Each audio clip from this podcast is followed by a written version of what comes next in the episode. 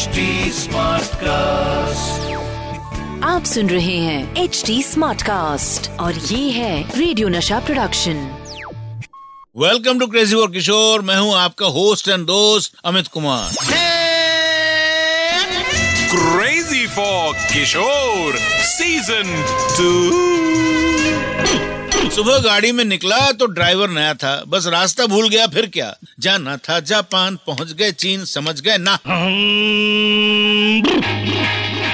हाँ, आप तो हो ही समझदार टाइप के, लेकिन इस बात से मुझे एक समझ आ गई कि अगर डायरेक्शन सही हो तो आदमी कहीं भी पहुंच सकता है। बाबा भी एक बार सही डायरेक्शन में निकले तो सीधे पहुंच गए कैरियर की चोटी पे। कैसे वो तो बताऊंगा ही, और ये भी बताऊंगा कि बाबा और मेरी लॉन्ग ड्राइव कितनी लॉन्ग थी और वो कौन था जो अशोक कुमार को डाउन करने की बात मेरे बाबा से करता था। ये सब तो आपको आज पता चलेगा ही। अपने फिल्म कैरियर के लिए बाबा ने कितनी मेहनत की वो तो मैंने आपको बताया ही था। शुरुआत में ही बाबा ने बोल दिया था कि मैं किसी की हेल्प नहीं लूंगा और अपना कैरियर खुद बनाऊंगा।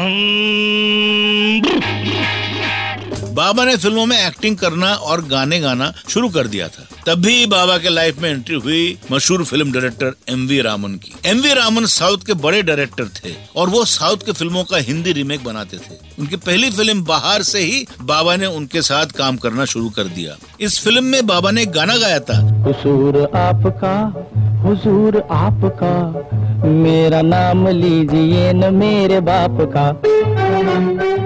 इस फिल्म में म्यूजिक डायरेक्टर थे SD बर्मन। इस गाने के रिकॉर्डिंग के लिए पहली बार SD बर्मन बाबा को मद्रास ले गए थे और मुझे याद है इस फिल्म में बाबा को सिर्फ 500 रुपए मिले थे और SD बर्मन ने बाबा को अपने साथ होटल में रखा था। बाहर के बाद MV रामन ने जितनी फिल्में बनाई सब में बाबा को जरूर लिया।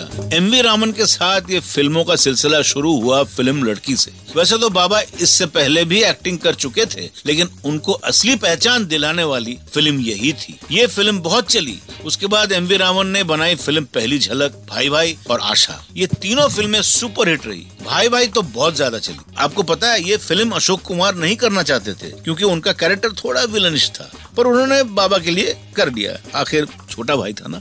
MV रामन बाबा को बहुत पैम्पर करते थे।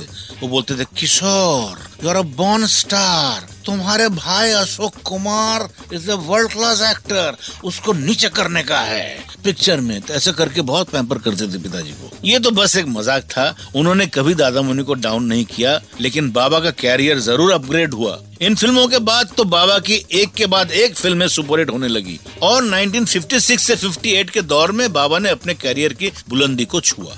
वाह, इतनी अच्छी बात पर पार्टी तो बनती है ना। हाँ, तो मैं आपके तरफ से खुद को पार्टी देता हूँ। फिल्म आशा के बाद MV रामन ने बनाई चंदन और पायल की झनकार, और ये नाम लेते ही मुझे याद आ गया शूट का किस्सा। आपको पता है पायल की झनकार फिल्म की शूट हुई थी तमिलनाडु के हुगनिकल वाटरफॉल्स में। वहाँ सब ट्रेन से जा रहे थे, लेकिन बाबा बोले मेरा ट्रेन से जाने का बिल्कुल मूड नहीं है, मैं गाड़ी में जाऊंगा। गर्मी का मौसम था और हम मुंबई से गाड़ी में पूरे 800 किलोमीटर लंबा सफर करके बेंगलोर होते हुए वाटरफॉल्स पहुंचे। बाबा और मैं वहाँ एक डाक बंगले में रुके थे। खानसामा आता था और हमारे लिए चिकन बनाता था। वो भी क्या दिन थे। मुझे अभी भी याद है इस फिल्म के शूटिंग 1964 में हुई थी। उसी दौरान पंडित जवाहरलाल नेहरू जी का निधन हुआ और शूट एक दिन के लिए कैंसिल कर दिया गया था और हम सब रेडियो पर न्यूज सुन रहे थे। ये फिल्म अच्छी थी पर चली नहीं, लेकिन मैं चलता हूँ और आपसे मिलूंगा कल, यानी क्रेजी फॉर किशोर सीजन 2 पर। आप सुन रहे हैं HT SmartCast और ये था radio Nasha production. HT SmartCast।